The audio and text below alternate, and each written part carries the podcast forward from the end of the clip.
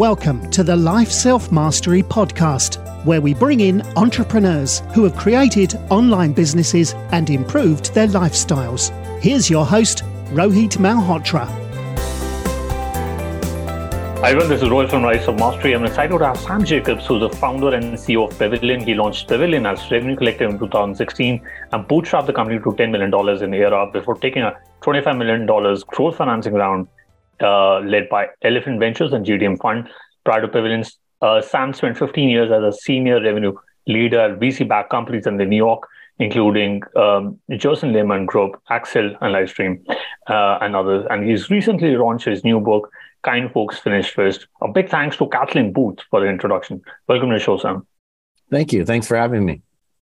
Awesome. So, you know, um, uh, I, I, read your book. I, I really loved it, but um, but can you, you know, share about your experience? How did you start, uh, get your start in startups, and uh, why did you want to start Pavilion? Sure. I um, my my uh, my my background is as follows. I've been working in high growth companies and startups uh, since 2003 and uh, and I've been in uh, New York that entire time. So just coming up on 20 years, it'll be 20 years in February of next year. And um, you know, uh, particularly beginning in 2010, when I was when I was in more senior leadership positions as a VP. Um, at uh, at high growth software companies, I realized that I didn't have you know a community of people that uh, that were around me to help me do my job better. And these jobs today are changing every day, the the tools the strategies the tactics that you need to be successful are constantly shifting. And so i started pavilion. It was originally called revenue collective but i started pavilion as a mechanism pr- largely for myself to help support myself to help support my peers and to help provide a safety net and a a series of templates and and frameworks and guidance uh, back to my peers so that we could be more successful in our roles so that we could have more confidence and so that we could uh, have a greater chance of achieving the professional success that we all wanted to achieve. So I started doing that in 2014. Uh, I began monetizing it in 2018. And, uh, you know, of course, as it articulates in the book, meanwhile, I kept getting fired. And so I, uh, I decided at the end of 2018, when I was fired from my last job, that it was just time to start working on this full time. So I've been working on it full time for four years. And today, you know, we're, we're just, uh, we're, sh- we're approaching 20 million in revenue. We're 65 people uh, at the company full time, but most importantly, we're close to 10,000 members all over the world. And so, um, yeah, it's been it's been an incredible journey, not without its challenges. This year has certainly been the most challenging year uh, that I've faced running Pavilion, and I'm sure next year will be equally challenging. But it's also been the most rewarding professional experience of my life. So no, I think that's super interesting, and uh, you had rebranded Revenue Collective to Pavilion and also raised $25 million from uh, Elephant Ventures. How will the yeah. funding support the growth of Pavilion? Well, the funding, you know, helped us be more ambitious and aggressive and also expand our offerings. And so a couple of areas where we invested as a consequence of the financing. The biggest one is the launch of Pavilion University. So we launched an online training platform uh, last year. This year, we really scaled it and professionalized it.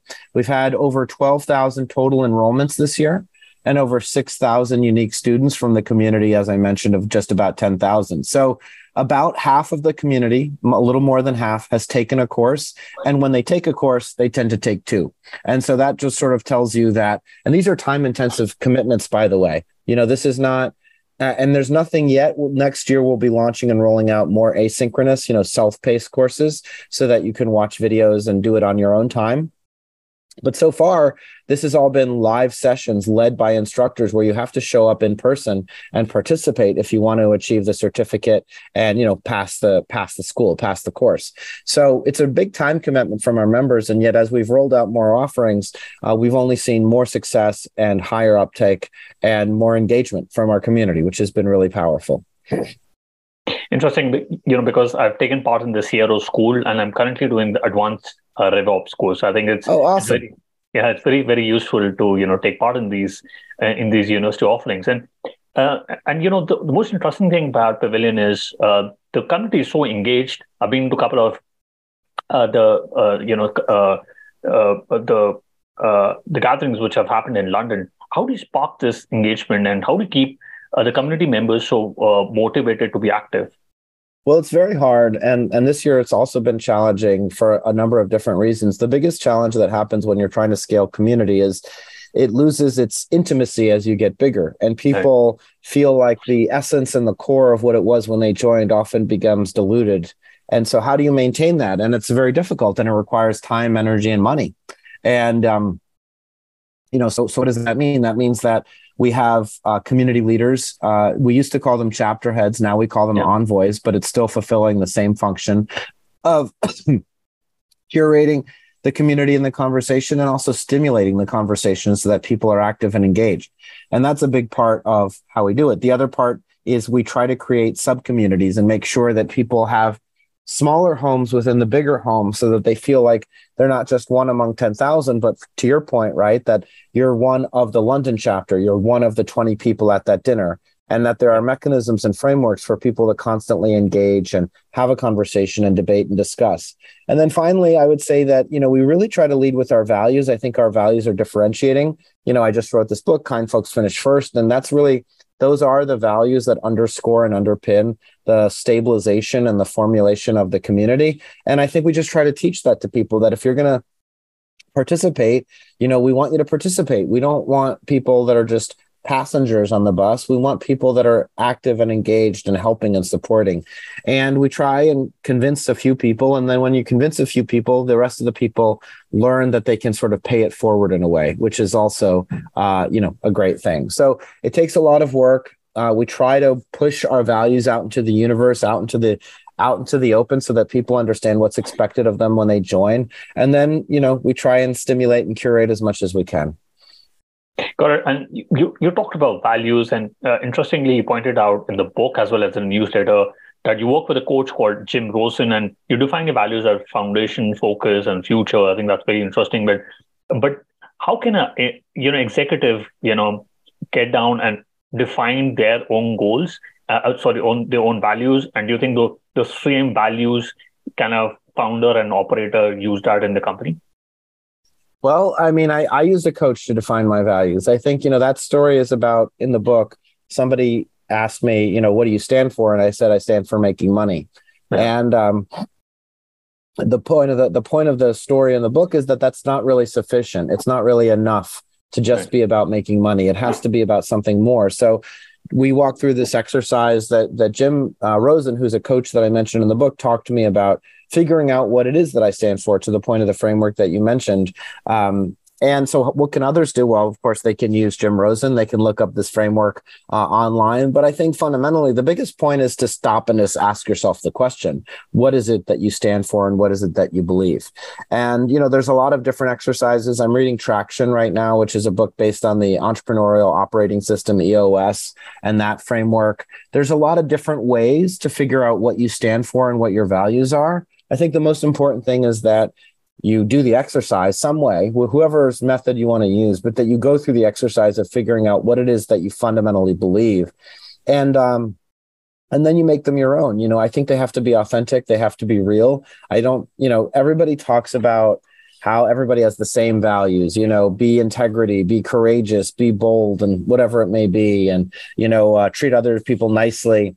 I think the ideas can be similar. I think it has to be your words. It has to sound like the voice of the founder. And if it sounds like the voice of the founder, then I think you're in good shape because it's not about the ideas being differently. It's about it's about the spirit of the founding of the organization carrying through to you know the later stages.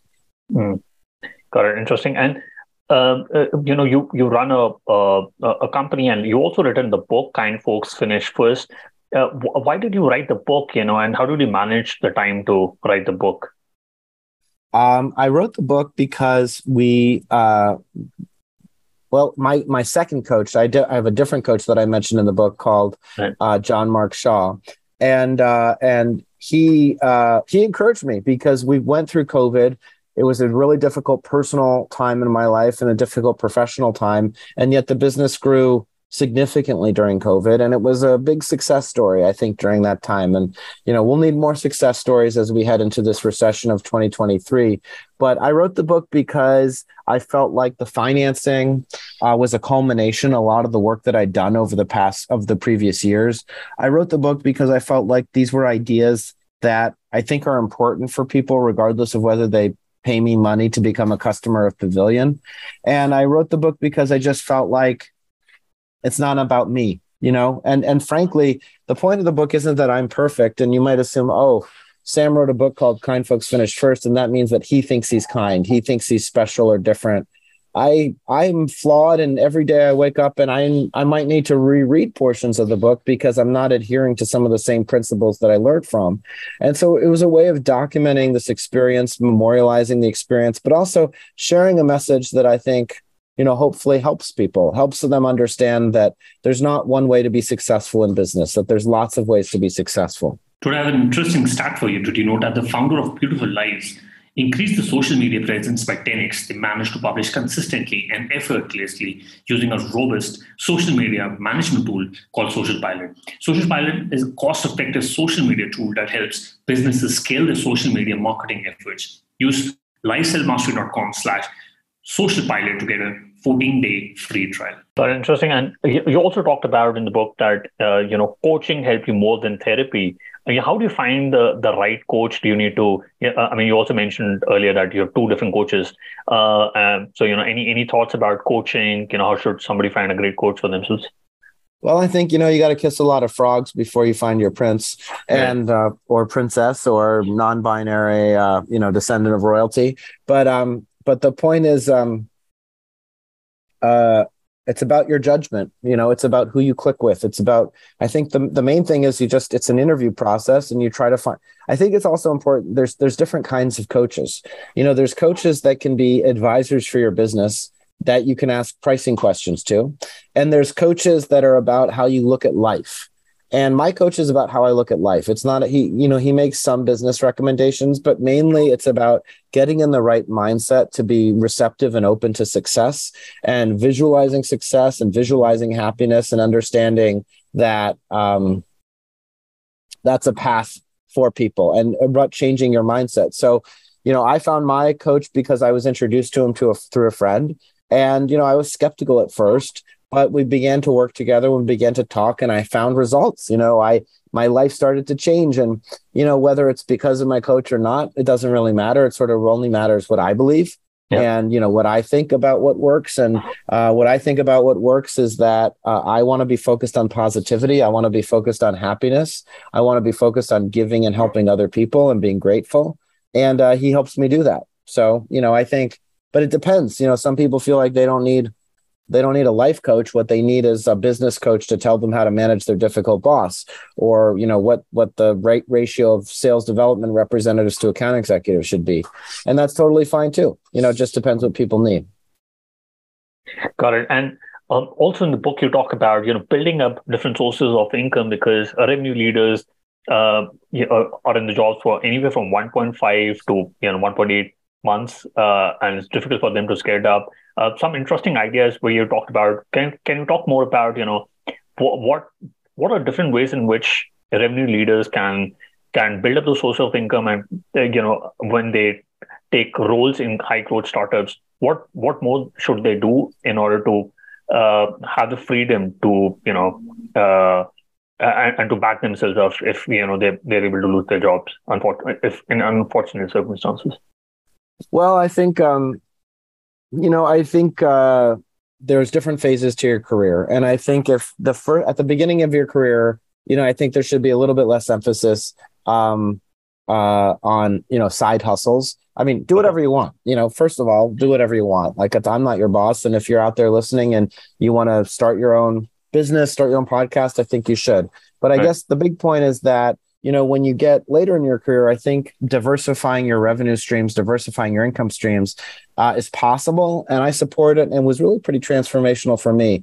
Uh, when I was fired in 2017, I started a consulting business.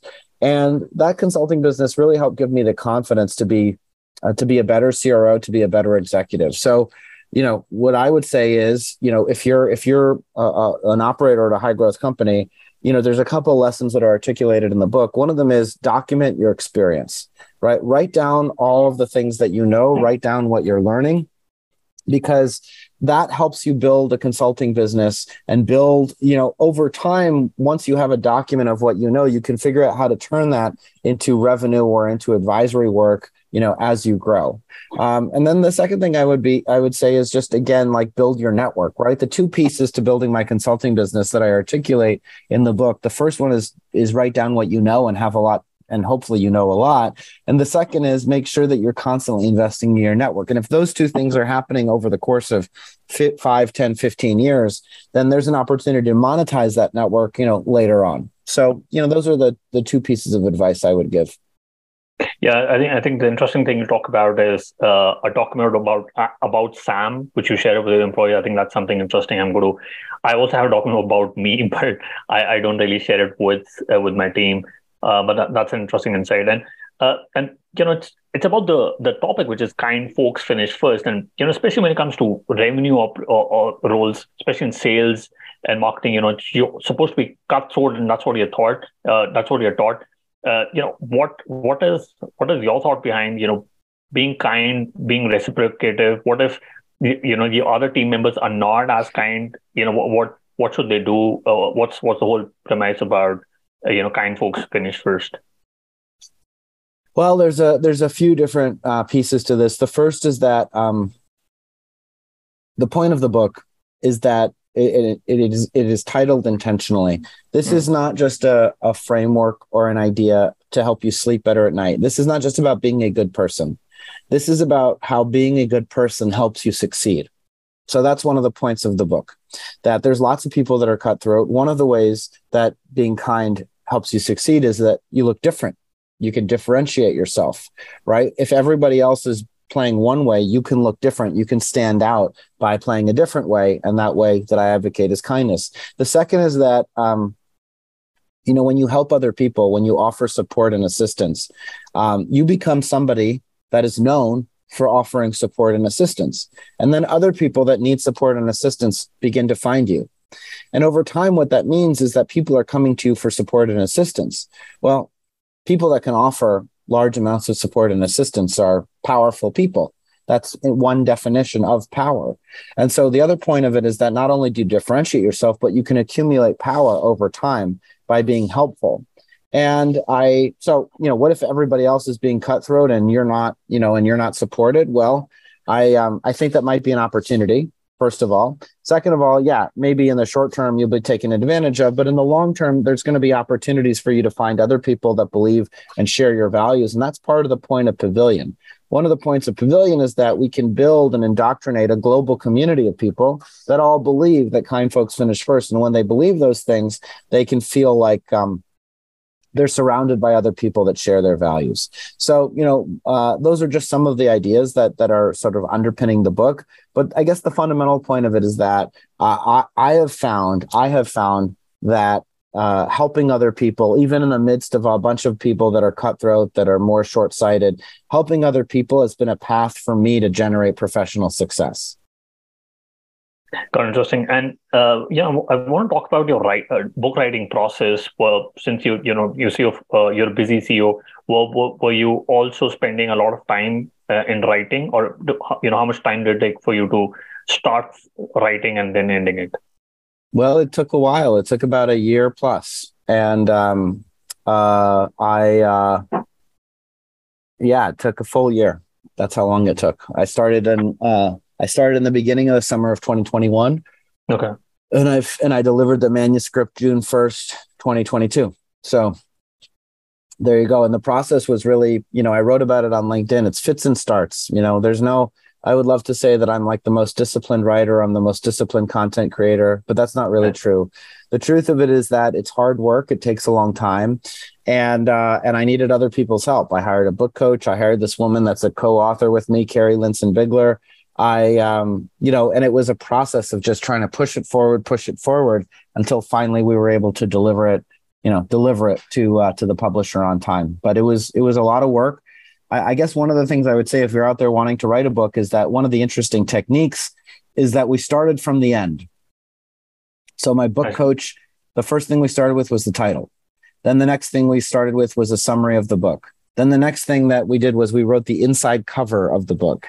Then we wrote the the chapter, uh, the the outline of the book, each chapter, and then we would fill in each section with what are the details of that chapter, and then we started writing. So we didn't write till the end. The first thing we did was outline everything so that we understood what was coming, and that made it that made it less daunting. Complete blank page. Mailman is a email assistant that shields you from unimportant emails minimizing interruptions and making your days calmer and more productive, you can visit mailmanhq.com and use the code LSM, uh, which gives you the benefit of 15% off for the first year on the annual plan, uh, which already has 20% discounted compared to the monthly plan. So you can visit mailmanhq.com and use the code LSM. Correct. And uh, you know, you know, it looks like you spend a lot of time on content creation, but how much time would you would you suggest on marketing uh, the book mm-hmm. or content? And, and what I think marketing is the most important part of it. You know, everybody. It's always the same, whether you're any kind of, con- I mean, anything that you create, a product, uh, a book, a piece of music, um, it's always how are you going to get people to actually listen to it and you know the the fallacy is always we hope that it catches fire you know we hope that just one person loves it and then a, a million people love it and it turns out that that's not really how so so marketing is is probably two thirds of the effort. And we, you know, I'm in a very privileged position because I had the advantage of a company behind me.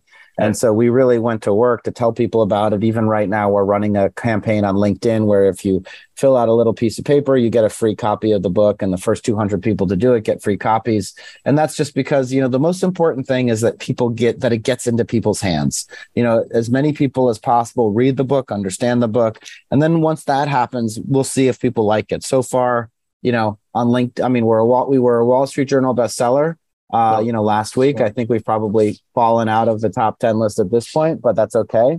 And then, um, and, you know, we've got 19 five star reviews on Amazon, but we always want more. I mean, it's just a constant effort to push, push, push. Got it. And uh, I, I wanted to understand, especially for, for revenue leaders, uh, uh, during these times, you know, the quick uh, on this uh, recession in UK and US, um, what what's uh, advice would you give to them on you know what should they do to uh, to land you know big clients, especially if they're a they're a small startup, uh, and you know what should they prepare for you know, for 2023 since we're recording December 2022.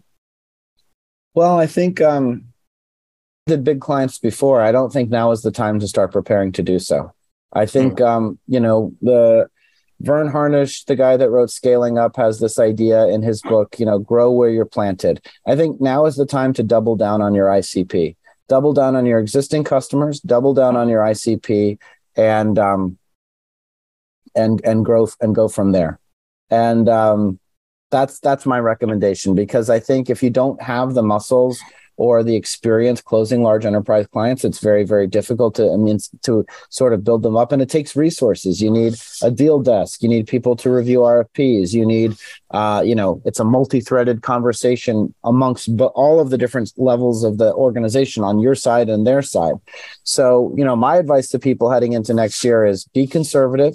You know, Salesforce just announced that they're not giving next year's guidance. So, how are startups that have no idea how to forecast, how are they giving guidance if Salesforce can't even give, give guidance? I think next year is about being as responsible as you can with capital and really trying to listen to the market and, and time your opportunities to invest based on market data and information.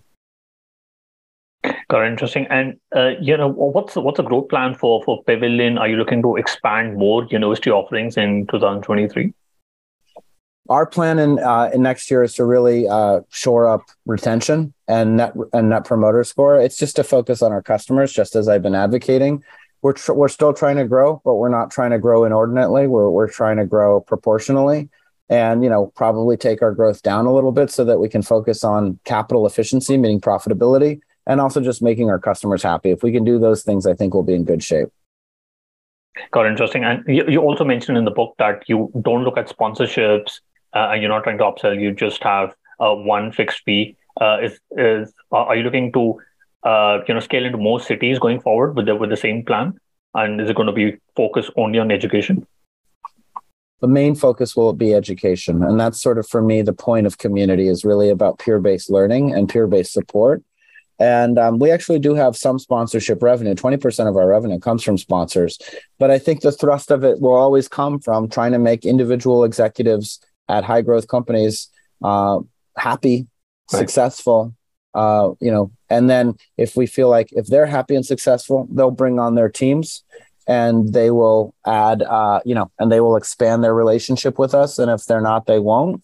And, um, you know, that's the goal. The goal is you're a member, Rohit, and yeah. we want you to renew, you know, and I want to make sure that we have the formula of things over the course of a year that would make you that would make you interested in renewing and uh, and for me that comes down to um, the right in-person events, the right learning experiences, and then you know I uh, you just been placed in a what we call a core group, which is like a smaller Slack community of about hundred people, and right. you know hopefully that's useful uh, because London itself was almost a thousand people uh, in the right. community, and and so I think we need to make it a little bit smaller and more navigable for people so that they understand how to how to get better value. Yeah, no, absolutely. Looking uh, really excited about about the growth of Pavilion uh, next coming years. Um, I quickly want to do the top three. What's your favorite business book? My favorite business book. That's a great question. Uh, I would say my favorite business book is, um, I guess it's the Sales Acceleration Formula by Mark Roberge, uh, which I read a long time ago. But it's you know it's just a systematic way about how he thought about building out HubSpot's you know go to market machine when he was there, and uh, you know pretty inspiring stuff. Got it. We'll, we'll put that in the show notes. And you know, if you could go back in time when you started Pavilion, what is the one thing you would have focused on or done anything differently? I wouldn't have probably expanded into so many into like different categories and been so eager to expand into different categories. I probably would have tried to stay focused on on the core executive community more and i probably would have tried to charge a lot more earlier because i feel like we're underpriced relative to the value that we deliver got it love it and uh, do you have any favorite online tools example gmail slack zoom uh i mean i use slack i use zoom i like gmail i uh strava for running oh yeah. awesome. We'll put that in the show notes. Um, uh, uh, Sam, what is the best way people can reach out to you and know more about your book? Uh, kind oh, sure. First. People can reach out to me over email, sam at joinpavilion.com. Reference the podcast in the subject of the email. And uh, you can find me on LinkedIn. And of course, you can Slack me if you're a member of Pavilion, which I would love. Awesome. We'll put that in the show notes. Sam, thank you so much for taking your time and speaking to us. I really enjoyed my conversation with you. Thank you. Thanks for having me. Thanks for listening to the Life Self Mastery podcast, where we teach you how to start and grow your online business. For more information, visit Rohit's blog at www.lifeselfmastery.com.